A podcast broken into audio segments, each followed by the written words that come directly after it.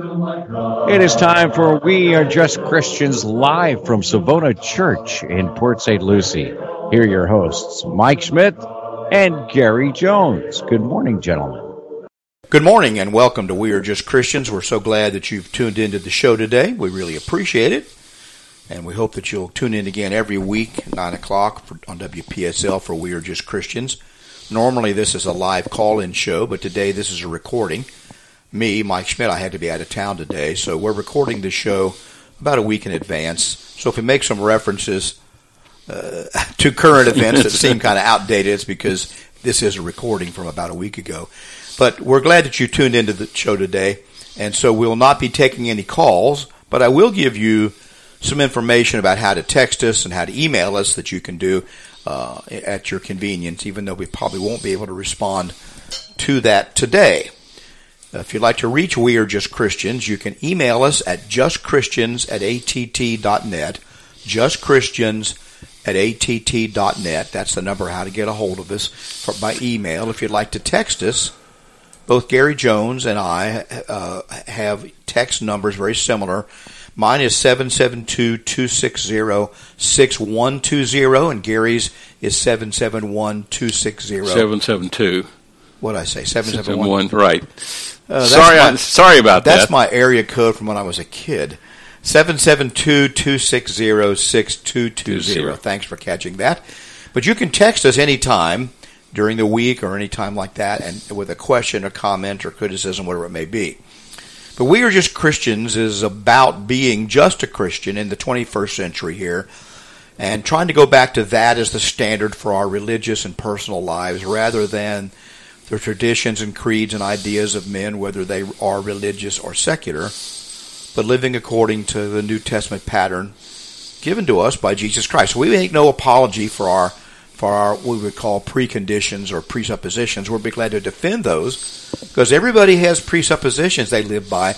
They just always don't always recognize them as such.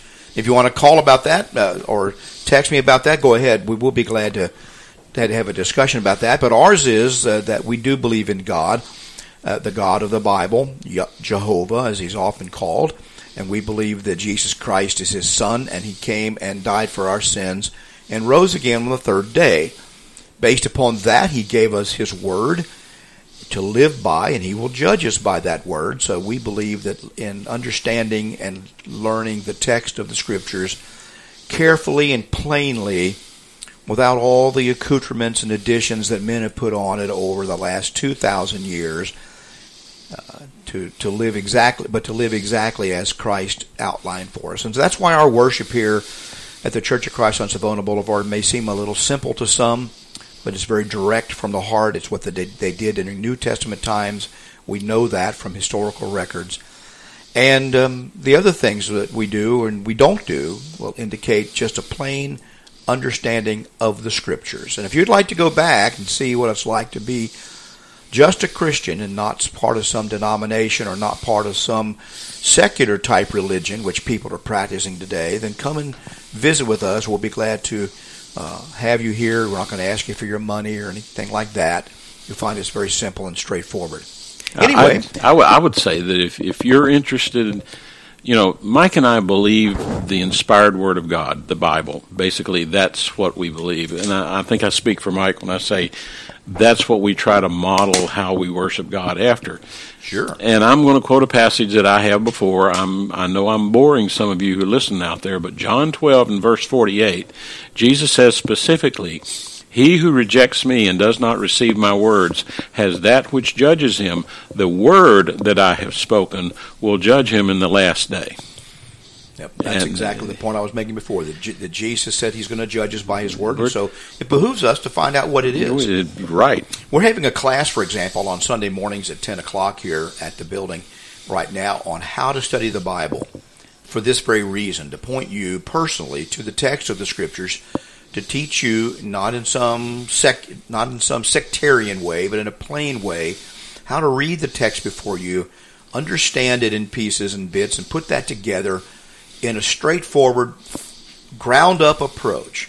not from the approach of here's what this denomination or church or historical council believed, but and build a bottom down approach, but from the bottom up, go from the scriptures up to how you and I ought to live. And we'll try to hold ourselves accountable to the same standards that we teach and preach and we get from that as we do anybody else. So anyway, that's what we're about.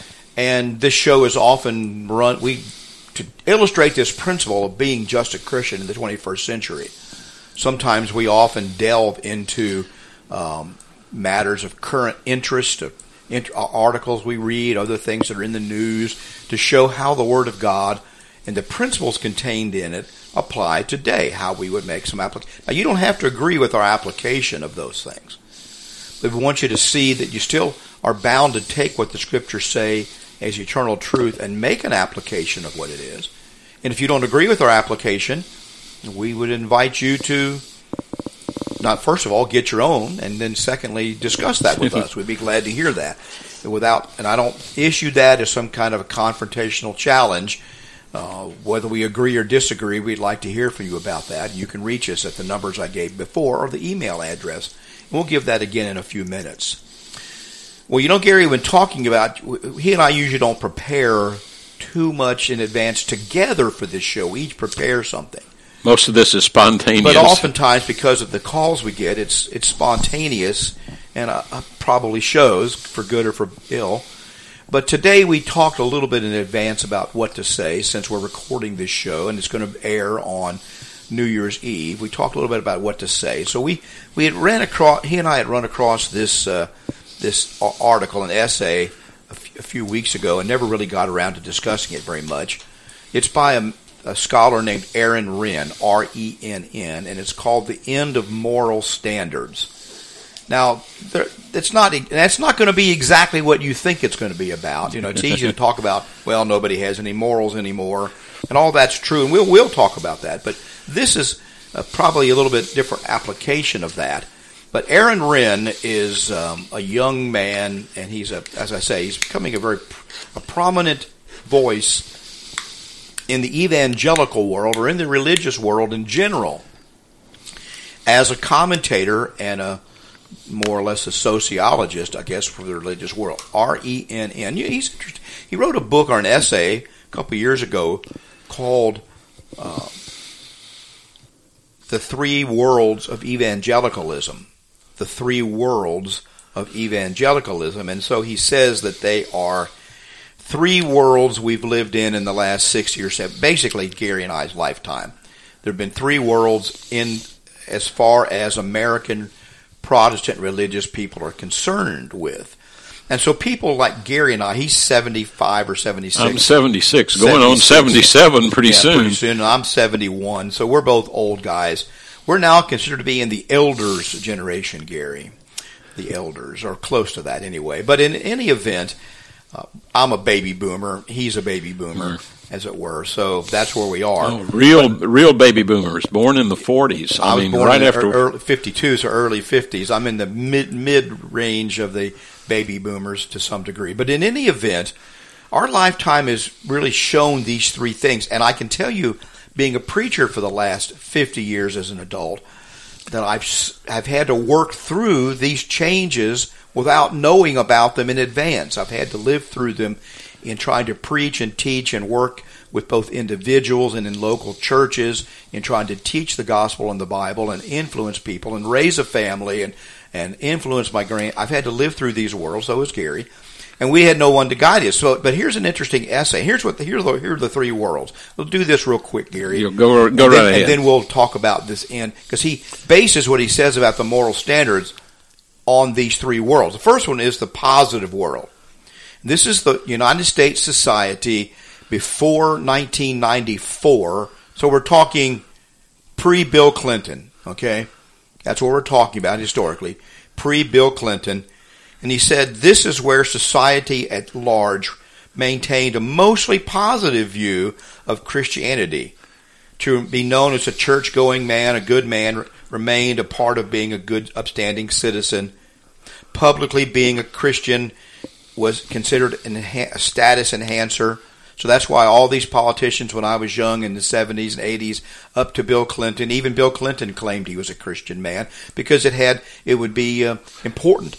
Uh, Jimmy Carter ran as a strong Christian. It see. had a benefit for them. It, it was a beneficial thing to be considered a Christian man, and so Christian morals and norms were basic the basic moral norms of society and bringing and violating those standards would usually bring negative consequences. So he's going to mention like Gary Hart having to drop out of out of this. Now Bill Clinton altered this because of political pressure. He altered this so that being considered an immoral man, it was argued that this shouldn't hinder you from being accepted politically, and that worked. And we're going to talk about that. But then the negative world, I mean the the neutral world, we went from positive to neutral, started around the time of Bill Clinton in 94 or so, and lasted till 2014, sometime in the middle of President Obama's time in the White House. That's the neutral world. And there, society took more of a, more, a neutral stance toward Christianity. It no longer Christianity no longer had a privileged status, but is not necessarily disfavored. Being publicly known as a Christian had neither a positive nor a negative impact on one's social status. Christianity became one of several valid options in a pluralistic public square, and Christian moral norms retained some residual effect. They weren't the main thing, but they retained. So it was still considered somewhat bad to have an affair or to be considered a dishonest person and so forth. Now then, beginning in 2014 to the present time, we've moved into the negative world. So things have shifted. And, you know, those of us who've been alive, young people may not see this, we've seen these shifts. We understand instinctively. Gary, I did a sermon some years ago called uh, Daddy Tell Me About the Good Old Days, way back there. And that was based on a country song. I think one of the ju- the Judds did it or somebody. Daddy, tell me about the good old days. There was a time she says she wanted her daddy told her that men didn't daddies didn't really go away and a man's word was his bond, you know, and all these kind of things. So there was a time like that, and I remember that time, but that isn't now at all. That's not the way the world is. So it presents pain to people like Gary Jones and me. It, this is a painful thing to see. See, and then one of the isn't it? Am I wrong, Gary? You, no, no, you you're about this all the time. It's you're, you're absolutely correct, and and the real tragedy is that someday I think the young people that don't see this are going to come alive and realize that things are changing on them just like it changed on us. Right. And exactly. and, and I've tried to talk to some of my grandkids, especially the ones that are now getting grown, not to condemn them for being young. They they didn't do this. My grandkids, you can blame the young people. No, it isn't today's young people that are to blame for this. They're passengers on the train if anybody's to blame, it's my generation and the one that came after it's to blame for well, this. Okay? you mentioned maybe the one before that. The the generation that really left their upbringing was the World War II generation. Okay.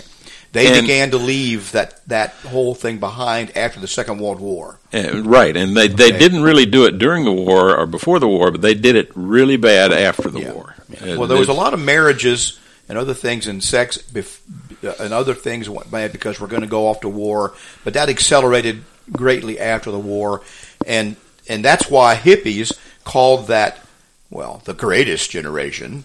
They called them though the cut flower generation, some meaning that they had the bloom of the previous culture, the, the root had been cut off. Well, see, even and that root was more was traditional Christianity. One of the one of the things that, that I was really going to say, we, we talked about these dates pre 1994, 1994. Nothing hard and fast about those, but the, the the foundations for that started a couple of generations before those dates. Right, sure. But this is when we begin to see the real effect, and he's going to look at it in this article he wrote about it, sort of in the realm of 40, politics and public religion. Yeah, subtract 40 to 80 years from those beginning dates, you have the foundations of these changes coming coming right along. Now, I want to say this before we go any further. There's, I'm not saying that things, if we could just go back to 1940, it'd all be great. Because there are plenty of things about American society and American people in 1940 that weren't so great. That's not the point I'm making. And preachers back then were preaching against immorality of various sorts back then too. And it, the, and com- the sins of humanity have always been the same and present. They've just been exhibited differently in cul- cultures. What were you going to say? Uh, it just, basically, it's been with us always. It's just to the degree or the how would I say it? It's it's the extent of the it. The extent of it and the whether, whether it's publicly accepted, Accepted. is a part of it. Now, and, and public acceptance was a real important part of that. Uh, now living in the negative world, which is from 2014 to now, society, around the time of middle of Obama's presidency till now, society has come to have a negative view of Christianity. Being known as a Christian is a negative social value, particularly in the in, in the elite domains of society. So if you live in the Northeast, or you you try to go to major universities, or get into the media, or in entertainment, or anything like that, in any of these elite areas, being known as a Christian is extremely negative for you. Christian morality is expressly repudiated and seen as a threat to public good and the new public moral order. So being known as a Christian is explicitly considered to be an evil thing. Now, so this is these are the three worlds of evangelicalism, or the three worlds, and I think that's it. It's this essay received quite a bit of some pushback, but I think generally speaking, people are having to deal with the overall truth of this proposition. The question is not so much whether that's true. The question is whether what we're going to do about now do about it. Now, so he gives three different he gives three different presidential or political scandals that illustrate this. This is what I think Yeah. is interesting. The first one is in the positive world. In 1987, in the middle of the positive world, it was reported that Colorado Senator Gary Hart had been having an affair with a young woman. He was forced to drop out of the presidential race. I remember that very clearly. He was the front runner. He was the golden boy. He was the next John Kennedy. The the the, the uh, Democrats were excited because he had good looks and charm and was a, a, a Camelot disciple of John Kennedy, and he had to drop out because of an affair. And, and there were there was even articles written. I remember at the time that basically his political opposition suckered him into that because he was he was a sucker for blondes and Exactly. and they he had, had they had low morals, and so that got him in trouble. Now the neutral in the neutral world, in 1998, the Drudge Report broke the story that Bill Clinton had been having an affair with an intern, Monica Lewinsky, including sex acts in the Oval Office. Bill, well, before that time, when he was running for president, he was accused of having affairs, and he denied it. And then he accused, he was accused of smoking pot, and he said, "Well, I don't inhale," and everybody laughed it off. He gets in office, and he and he continues to practice this immorality. And so what happened was eh, he survived it, though. The Democratic Party rallied around Bill Clinton, and the public decided, the American, American public at large decided that his private behavior was not relevant to the job, and so they excused him from the standards that have been applied in the past to different political figures, both Republican and Democrat, conservative and liberal. They they excused Bill Clinton. So this is what one reason why this became a demarcation. So it didn't it affected him somewhat, but it certainly didn't end his political career. Okay? And then the negative world in 2016, NBC pulled a quote October surprise on Donald Trump by releasing an audio of him on the set of Access Hollywood saying crude things about women. It was a 48 hour blip of a scandal, and he went on to victory in November. So here is Donald Trump being accused of a sex scandal in, two, in 2016, violating Christian moral principles, and guess what? He was still elected president. So here's the three, two Democrats, Republican here. They both engage, they all engage in sexual immorality. But what happened was American culture, American morality had changed. And the point of the, the title of the article is the end of moral standards. That's what you're seeing. That's why uh, Trump was able at first to not be thrown out by the American public. Well, you know, once you this was this was my problem with Bill Clinton.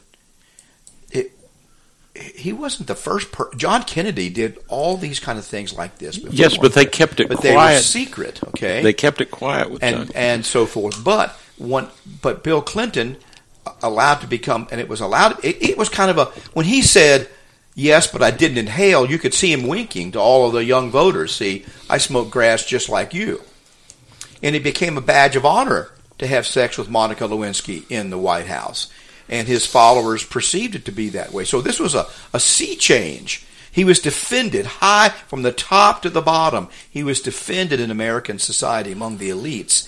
And it became a sea change. And now we see that Donald Trump can do the things he does and things he says, and people just go, oh, well, you know. And so um, it's like, here, here's the point he makes about this. Here's the point he makes. And now, Aaron Renn is somewhat of a conservative, so listen to this point. He says the best, uh, the um, one of the negative of world's effects is the destruction of any sort of moral or behavioral standards in society. So the negative world, being it is negative toward Christianity, one of the effects that has is destroy the standards of society across the board, not just whether you go to church or not, but moral standards in general. The best example of this is in the fact of the election of Donald Trump as president. In the positive and neutral worlds, it is unlikely that someone like Trump would, could have won the presidency. He would have been seen as simply eh, morally unqualified for office. In the negative world, morality doesn't matter anymore. Now, that's not to say there's no standards. There are still legal standards, though even here, the, connection, uh, the connected people are able to get away with a lot and so forth. But he goes on to say then basically that those who defended, who, those who tried to tear down Christianity in the previous generations and were able to destroy moral standards, and then who defended people like Bill Clinton, he says in this article, they're the blame for Donald Trump. Because Donald Trump could never have happened unless those people had torn down a whole lot of barriers. They ran a lot of red lights along the way, right? Right. And now they and now the consequences are here. So this isn't a pro-Trump show. That's not the point. I'm not making that point at all. If you're listening, I'm saying that the reason you got this situation is because moral standards have broken down. Now, now, what are we going to do? We're going to go back to 1940? I don't think we can go back there. Well, there's You know, also lots of other problems here. some of the things that, that are not always evident from some of these. There are consequences for this other than in just involving sexual immorality. All immorality is connected. It's not All just one little you- piece. exactly. That's that's one of the things. A man who cheats on his wife is not reliable in other areas. People used to understand that. yes, He was he was viewed as a dishonorable, untrustworthy person when he had an affair. And and one of the things that you know, one of the things that prompts you to do about those things is what you lie about it, right? Right. Well, that's that, and that also disqualifies. And that's and that's so one of the. all those things are connected. how many politicians do you trust today, as opposed to what people used to think? Now, whether they were really not liars or not, you know, I'll go back with, you know. You know, basically, It's hard to find I'm, one I'm that's trying to go back and find one, and I Yeah, can't. Yeah, I know. But but they lied about different kind of things, and at least they were aware that lying directly to the American people was not. a- I- Now look, I, I'm going to show my partisanship to some degree here, but I remember watching this live on TV, and I remember my gut reaction. My gut reaction when Bill Clinton waved his bony finger in my face and said, "I did not have sex with that woman, that Monica Lewinsky." He waved his finger at me and looked me in the eyes, a citizen on television, and directly, and I knew he was lying when he said it. And I remember my gut reaction was such, was so negative. Had he said, Gary, had he said, yes, I did this, it's shameful, I shouldn't have done it, I need you to, I need the country to pray for me and forgive me. There would have been a whole what do you think would have happened? The whole country would have rallied to his side. But he couldn't do it. And that brings up the other the point other point I wanted to make when you were talking. The real thing behind this is pride. And even back in the positive world back there in the past, even people who were proud knew that pride wasn't a good thing to display publicly. And so they appeared humble and tried to act humble in public, and it worked better. Today, being proud. I'm out there. It, it's the it's the name of a whole movement in our culture that we've all got to bow down and kiss the ring of the Pride movement. Yeah, and there's not it's not an accident that they call it the Pride movement. Okay, it's not an accident. It's purposeful. But pride is behind all of the. And then you go to the Bible. Begin looking now as a religious teacher when I go to the Bible and begin to look at morality. You know, humility and a contrite heart is a thing that God values. The Bible values this quality perhaps more than any other human quality of humility and gentleness and and, and contrition.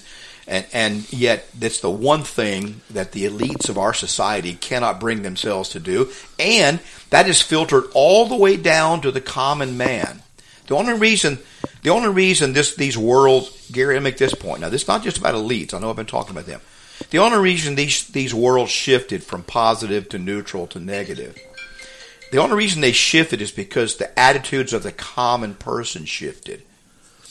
We well, didn't get this forced on us by some dictator in the United States. This happened because all of our attitudes about these things shifted. And all those people out there complaining about homosexual behavior and this and that and the other, they, they can look at themselves in the mirror most of the time and find out that they betrayed their marital oath. You, you see what I'm saying? Or they slept with women who weren't their wife or hu- uh, men who weren't their husband. They betrayed their oath and their integrity. They've stolen. They've cheated uh, in in financial affairs. They've lied continually. Well, one of the things that, so that, that, that, we've talked about that how this progresses and how it keeps going and how it gets worse is because there's no restraint. The brakes are off. The, you know, it's like a, a car or a truck going downhill with no brakes. It keeps getting worse and worse and worse. And I had a moment like you you said it wasn't Bill Clinton because I didn't even watch him. I, I knew already I what watched kind of that here that day. Uh, I, I, wanted to hear. I wanted to hear this. I didn't even watch it, but I was watching a new a, a conservative. I got a funny story about that, but go ahead. Basically, a conservative news outlet basically was talking about what's going on. I think this was maybe a year or two ago. What's going on with pedophiles? It the acceptance of gay people is now being transferred to the pedophile the people that basically oh, sure. molest children. Can't, can't and well, this news commentator you're using the negative world. There you go. You're using that word molest instead of instead of loving. Yes, they love children. Uh, Gary. Well, you know that love is love. Love is love is love. They love children. Well, what they do is they just manipulate the words. They change the definition of, of words. Is what they do. But this this this news commentator was saying, "How in the world did we get here? What what drove us to the point that we're accepting pedophiles now as these people that molest Keep children using this negative language this and and I'm sitting there screaming at the set it started when you you personally I heard you accept gays and gay they accepted behavior, Bill, Bill. Clinton's immorality and defended just, it, much less yes. all the others. You know, I used to do uh, well, get into all the details of this and get too sidetracked here, but um, but, but I just want to tell you that God, basically in His Scripture, paints a very bleak picture of people, the result of people who practice homosexuality. That's, well, of course, but you go, go back to this now. Back in the 90s, when I had kids in high school, I was a part of a drug task force. I was the president of the drug task force in the county that I lived in, and it sounds a lot more impressive than it was. But uh, the, we also had to do education on uh, sex education on premarital sex among kids and things like this at that time. We were trained in that and we had seminars on this. And the thing that the people were concerned about then is all these uh, that uh, oral sex was, you know, becoming a little bit more acceptable and that kind of thing. And it it was they were it was being pushed somewhat, Gary, by the uh, people that trying to get young people to use condoms condoms weren't working too well, and so they were finding out that what they were trying to teach and it was being taught in schools and these things is is oral sex was be fine because you can't get STDs. If you only focus on disease as the consequence, then you know. And, and my point is, from that time, I remember the percentages of young people at that time who were engaging in oral sex and the ages at which this was occurring. When you come to today, since Bill Clinton, When he said, "I did not have sex with that woman, Monica Lewinsky," he was being he was doing the lawyer bill, the deceiver bill, like a lawyer. He was defining sex, wink, wink, as intercourse. Yes. Okay, and since he didn't have intercourse with this woman, he didn't really have sex with her. Now, they laughed about it then, but an entire generation of people have grown up, young people have grown up, and this is exactly what they think. And that's why if you've got, listen to me, parents, if you've got girls in late elementary school or middle school, not even high school, they are being pressured by the young men to perform oral sex on them all the time. It's considered the way you get a date, it's the way you start to be friends. You practice oral sex in school or other places. This is what is known, and this is what the research is showing. And you can deny it, but where did that come from? I blame Mr. Mrs. Lewinsky's boyfriend.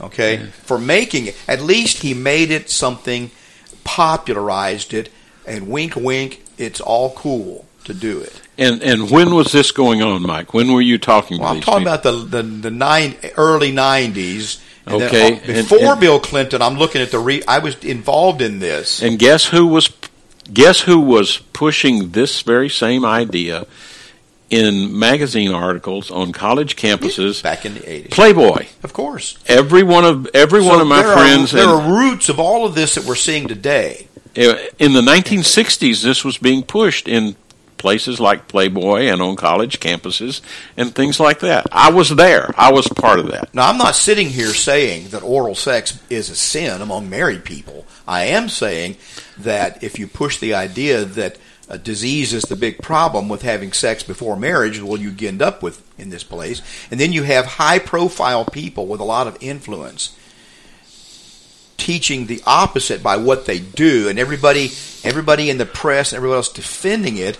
You end up in a bad place for our children. There are consequences for this. Now then, he says here in this article, I've got so far afield, but he says here in this article that what's happened too is that we haven't lost a sense of morality in the broad definition, but the nature of the morality has changed. It's what I've been calling for 50 years nearly an alternative morality. So rather than sexual immorality and lying and pride being immoral, now what you have is social justice sins as being the things that make you immoral. So it's much more a problem to be considered a patriarchal misogynist than it is to be an adulterer. Much more a problem to be considered someone who has uh, got a problem with some ethnic minority or racial or person or not take a proper position on abortion. Now, That's what- considered to be a more much a moral sin as it is to actually uh, commit adultery or lie or steal. Okay. Now, let's- so we let- replace the morality with something different. Let's understand when you say a problem, Mike, what do you mean? When you say a problem, you really mean consequences, social or physical. Yes, that's what I mean. It's more of a it's more social consequences to you if you're perceived as a patriarchal person than if you're an adulterer. Yes, and it, it's, Well, unless it's an adulterer against you know some kind of feminist, you know, whatever. But anyway. But basically, what we're saying is it has first social consequences and then physical consequences. It basically will affect your life, and that's where, when I read this article, that's that's what impressed me was a result that he really, I don't think, explicitly says in there very strongly, if he does at all, is this is affecting all aspects of our life. You mentioned basically honesty, lying. Um, how, how many of you? I mean, even back in the '60s, I knew not to trust a car salesman very much because no offense to any car salesman. no, no there. offense to any car salesman, but basically there were many car salesmen that you couldn't trust. And my experience with buying cars, even lately, uh, has been a poor one in many ways, and in, ob- in, because i i even if they don't outright lie to you, they just don't tell you until you have enough Yes, and sense I'll- to I'll look at say, it. I'll, let me say this, just so people can chew on this. One of the categories of people that I have several groups of people that I don't trust very much either, and I hate to say all of them because I'll get in a lot of trouble. Well, one of those people would be clergymen. Okay. Okay. And I think the general public, and some of you people out there are probably nodding. Your I think you've had the experience of not getting straight answers from clergymen and find out that no, they didn't tell me the Bible said this or that, or or they did this. They're they're not they're not known in society. Denominational clergymen and priests aren't known in society for being honorable, honest men necessarily, Gary. Now, sometimes that negative opinion just becomes because someone takes a moral stance, and since he said, no, I was wrong, then I got to break up some charge against him. But there, but there are plenty of reasons to dislike people that go around proclaiming other people to be sinners, and then they get caught in an affair or molesting children themselves, right? Right. So there's plenty of reasons to, con- and we should condemn that. So I understand, eh, but what Gary's saying though is there's a general level of of nobody can trust it, and you can't trust anybody. It's a level of, of a lack of integrity all the way down, and every it isn't the leaders, it isn't the shopkeepers, it's not the politicians, you know, it's not any of those people by themselves. It's not lawyers. It's also the policemen, the judges, the prosecutors, everybody involved, all the way down the line to the shopkeepers, to the customers. Nobody has personal integrity and honesty. Now, I'll tell you what a dweeb I am, and maybe I'll get arrested for this. I went into our local hardware store the other day to get a few little pieces I was trying to. I'm always trying to fix something up by doing it differently, you know, instead of just buying a new part. So I needed a few washers and bolts that I thought would fit. So I walked in the store and I'm looking at them all, and they got little bags, and I I had one with me to compare to the size of it, and I ended up putting a washer back in my pocket and walking out. I bought some, but I ended up taking their washer with me and mine. And it's it cost sixteen cents, Gary. And my I knew that my mama would not be happy with me stealing a 16 cent washer until I took it back. I didn't feel very good until I took it back. Well, see, now what kind of a person is that? Now you say, well, you're just you're all hung up. Okay. I wish more people were like that.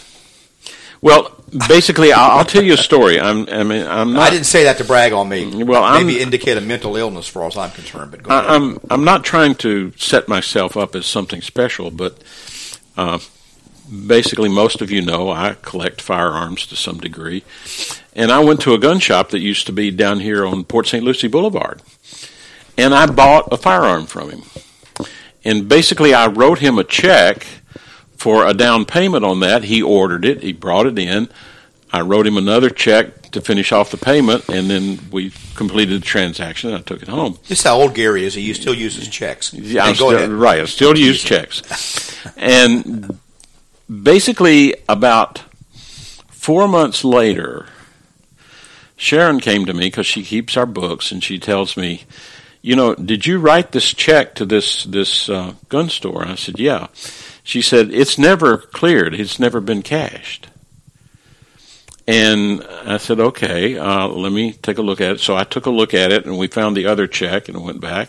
And sure enough, it had, it had never been cashed. Had, the guy had never taken it to the bank. It was never, never recorded. You know what? I went back to the gun store, and I told him he hadn't cashed that check, and he began to look through his records, and he sure enough he found out that apparently it had been that part of it had been lost.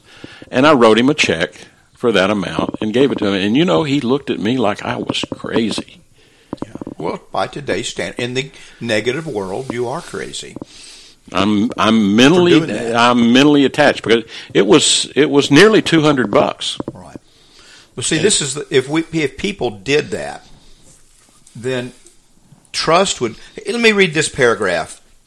Um, he says, "We see this in this in the example of the end of moral standards as above. There's basically no more basis for holding people accountable for what would have in the past been considered moral transgressions. We just don't have any basis for holding them accountable.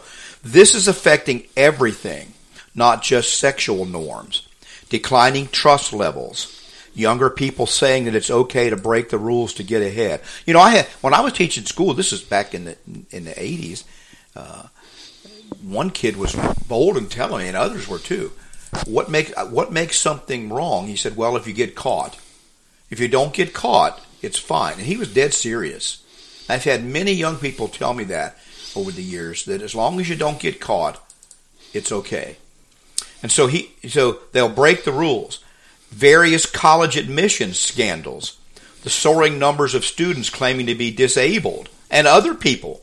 I see people all over that claim to be disabled, and they're not actually disabled. Ballooning executives' pay with no basis for it. Scientific fraud. We saw all this during COVID. Uh, increasing shamelessness of all varieties, and and now we have the climate pres- change. The, pre- the president of Harvard with 40 different counts of plagiarism on her academic record, and they won't hold her accountable for it because it's not really plagiarism. If you see, here's the, and that's the problem. And if you take certain political viewpoints, it's not really plagiarism. It's only plagiarism if you're not don't take the approved viewpoints. And when people see that, okay, you can complain about it. It might be you could go the other way, conservative or liberal. But when people see that in society, they lose confidence, so they don't trust in nobody has any trust for anybody, and I'm not saying that they should. They probably shouldn't have trust for anybody. But it's and then, then the way we want to live. And they wouldn't even call it plagiarism. They could, I think they call it something like inappropriate. Yeah. In, what was inappropriate it? Appro- uh, approbation, approbation, or citations yes. or something like that. So, it's it's the same thing as plagiarism, but we have a new name for it now. And just so, so, it doesn't sound so bad. it doesn't bad. sound bad. It's just so here. Here's his point in this article in the end is you, you can't. You're not going to put the genie back in the bottle, okay, very easily. There's where we are, and you and I can sit here and complain about it and cry and moan about it, but the genie's not going back in the bottle. So what can be done about this? Well, politically, you know, he says the Republican Party is well as the, G, the, the Democratic Party, pretty soon is going to look completely like the Jerry Springer Show. Okay. Hey, and guess what? I've been on the Jerry Springer Show before, Gary. You might you probably know that. I met Jerry Springer. I know this man. Anyway, he was a mayor in the town where I grew up. Anyway, I met him on his show. But anyway, that's another whole story. But anyway, there are going to be plenty of these moral failures all throughout both political parties other people in power, people that you know. And where it really, where the rubber meets the road, Gary, for most people that I meet, was in the breakup of their family over divorce. divorce. Oftentimes, most divorces are because of some sin somewhere lack of integrity, sexual sin, financial sin, physical abuse type sins. The breakup of the family occurred because of that sin that was never corrected and all of that kind of stuff. And so it uh, it's a real problem for people. That's where people are having difficulties, especially young people. And so they end up thinking that there's no hope. And, and maybe there's not. You know, uh, in the long run, these politicians are just going to go ahead and ignore this stuff and use it against their mates. For example, um, pe- people can comment about what bad moral character Trump has, but rather than an even-handed commitment to being having character in public affairs, all they're trying to do is peel off votes for from him. There are people that might comment about uh, some some dishonest thing that a more progressive or liberal politician does. It's not because they believe in, in morality in politics. It's because they just want to get the votes for themselves. So right. this is what we're seeing. And then that leads to an overall cynicism about everything in life. Now, uh, people talk about lawyers. You know, most of the lawyers, I haven't met too many, but most lawyers, several of them that I've met in real life, they're no different than anybody else. They're not any more honest or dishonest than anybody else I've ever met. But I haven't seen them in in a hard pressure situation, and I couldn't afford a good lawyer. Maybe the difference is the kind that are good lawyers are the kind that are sleazy, and the other run of the mill lawyers are more average. I don't know, but in any event, that that that won't get us anywhere. Whether you're liberal or conservative, politically or religiously, just complaining about some other person and yet doing the same thing and defending it in your own friends, that won't get us anywhere. And so, what are you going to do? All right. He says in this little essay here, I start from the position that the responsibility for the negative consequences of the collapse of moral standards. Now, pardon me, I didn't have my phone turned off here, but I start from the position that the collapse in moral standards is belongs to those who primarily tore them down. Okay? It's their it's their problem. If they want to complain about politicians not having moral standards today, they need to take accountability for the people they defended in the past. Well, that that's that's true in churches, families, everywhere. Okay? That's that's true. The people that contribute to that suffer the consequences of it, but there are other people, Mike, and, and maybe they're much fewer in number, and I hope many of the people that listen to us are, are among that. It costs you as well. You're, you do not escape the cost of this even if you don't practice these things. You don't escape the consequences of it because it, you mentioned what. No, that's right. We all face it. We all that's, face it, but we it's it's it's costing you dollars that you don't realize. My son used to work for a auto parts place, and he said he how many people he caught shoplifting parts off of the shelf, and and basically the store didn't do very much about it because you know it was too hard or too political. Well, they view, they they get sued. Yeah, or they or they or they get sued, kind of and to the point that they had a word for it in their bookkeeping. It was called inventory shrinkage. Right. They called it inventory shrinkage. They didn't call it theft, shop theft, okay. or theft shoplifting. They called it inventory shrinkage. What do you think happens to the prices of those parts in that store because of this inventory shrinkage? They have to go up if the store stays in business. And then they have to hire security and buy security cameras and all that. And guess that what that and, and, they have to do bookkeeping and more work. Okay. And so the price of the things that you buy every day cost you more because, at least in part, of this decay in moral standards. We had a member here years ago who was a supervisor for Walmart in this area. And if I remember the numbers correctly, this was some years. This was eight or ten years ago. Maybe, maybe not quite that. About about around that time. It was at least before COVID. Yes, he said to me one day that of the stores here in Port St. Lucie, Fort Stewart, and around here, they they averaged over six hundred thousand dollars per year in retail theft. Close to a million dollars in a couple of these stores in theft. Well, now inventory that, shrinkage. Yeah, that that's not the fault of the president. That's not the fault of Congress. That's not the fault of the board of directors of Walmart or whoever else you want to blame. It's not just the big guy. That's the fault of people that shop at Walmart who steal things. Yes. Okay, and they're common people. So I'm not laying the blame for all this on the rich and all of us common people can get a pass. We're guilty too. And until we decide we're not going to personally participate in that kind of living and live that way, things aren't going to get any better. And and the, you know the Bible, for example, says this both ways. And I uh, we did a sermon some years ago about uh, the Bible and the Constitution, but it go. This is not the direct point, but a similar point. It has two verses about justice, and it says, "You will not." Um, practice, I'm going to paraphrase, injustice against a poor man in court. As a witness, you cannot be prejudiced against a poor man. It also says you can't be prejudiced in favor in favor of the rich man or against a rich person. Yeah, you can't.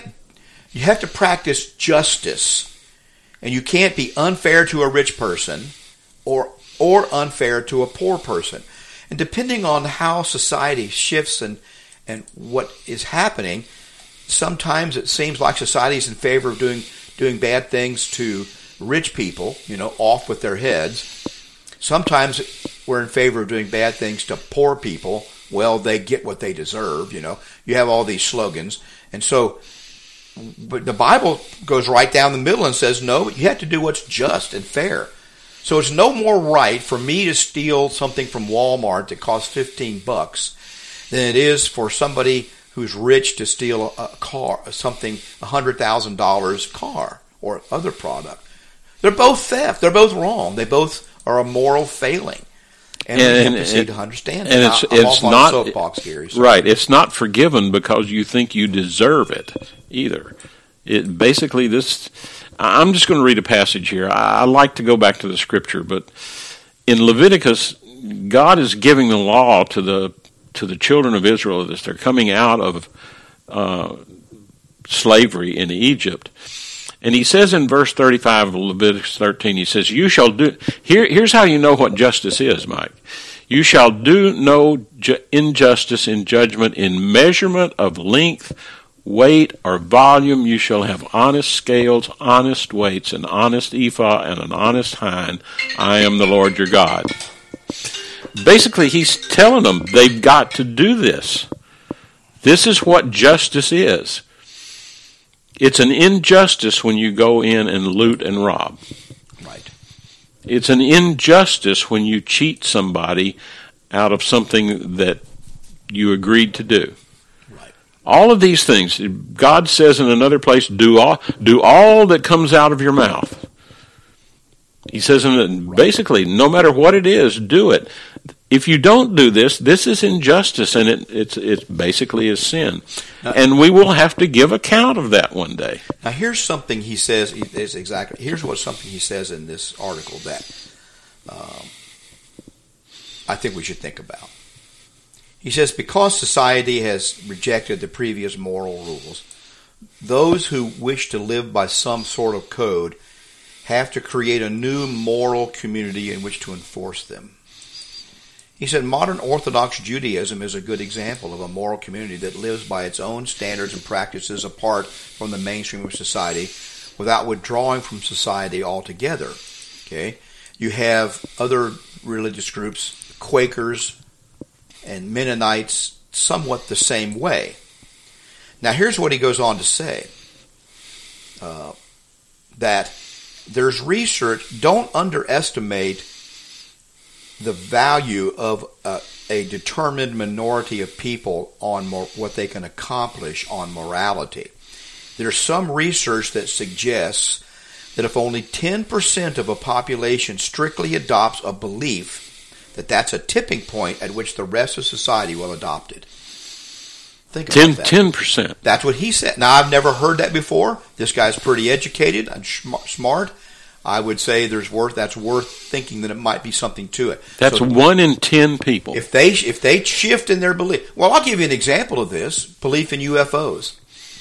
Okay, that's tipped, and it isn't because there's some real solid evidence for that. Yeah, uh, for, it's because people, one in ten people, began to believe it. So, so we we we ask ourselves, and, and he, what's the remedy for this?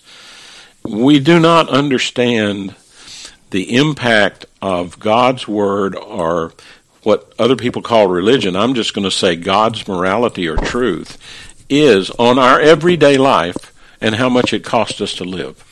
Yeah, we underestimate the influence. We, we underestimate that. Look at this. He says here, even without this tipping point, though, moral communities can still be powerful. The Quakers are a Christian example that I've mentioned before. In 19th century England, that's 1800s. In the 1800s in England, which was the land of sharp dealers and shady dealers and buyer beware, people sought out Quakers to do business with because they were known to be trustworthy. They didn't lie, steal, or sell products that they knew were dodgy. They were, as they were, as one person put it, a moral mafia. They enforced a moral code. They lived by that. People knew this, and they began to patronize them and and try to imitate that. But for this to happen, it actually requires that you have to have a unified minority that actually functions as a moral community. And let me tell you something. Modern religion uh, modern megachurch religion does not does do not qualify because people can look at it with all the hairspray and hair gel and see that it is not a moral community. Okay, that and and the way and the scandals that all these fellows get involved in tell people that's not a moral community. But it does say here, I think he's saying to us as true Christ believers and Christians who are trying to take the word seriously, not trying to teach these things to advance ourselves, he says there is hope that if we would actually live right over time and teach our children and families to live well and live right, and do business with other people that live this way, we can have an impact on society. Now, the scripture for that is, "You are the light of the world, right. and you are the salt of the earth." Right. Now that goes back to that. Now, now we don't often apply it, but this does not strike. Now, uh, look, I, I, subscribe to the Church Leaders Podcast, so I can tell you that uh, Church Leaders Podcast is not going to think that that is a solution to this problem. It has to be, in their view, a top-down imposed solution by the clergy and has to be all strategized and all that. Maybe Aaron Renn's the same way. I don't know. But most of the time, it is what's going to work in the long run is when you and I decide that the scriptures are going to make a difference in my life. I'm going to make sure they make a difference in my family, the way my family lives, and they're going to make a difference in the, the, way that I do business over time, the way I conduct my moral affairs, my personal affairs, and the way I conduct my business. We can make a difference among the people around us. We can. It, it's not impossible to do that.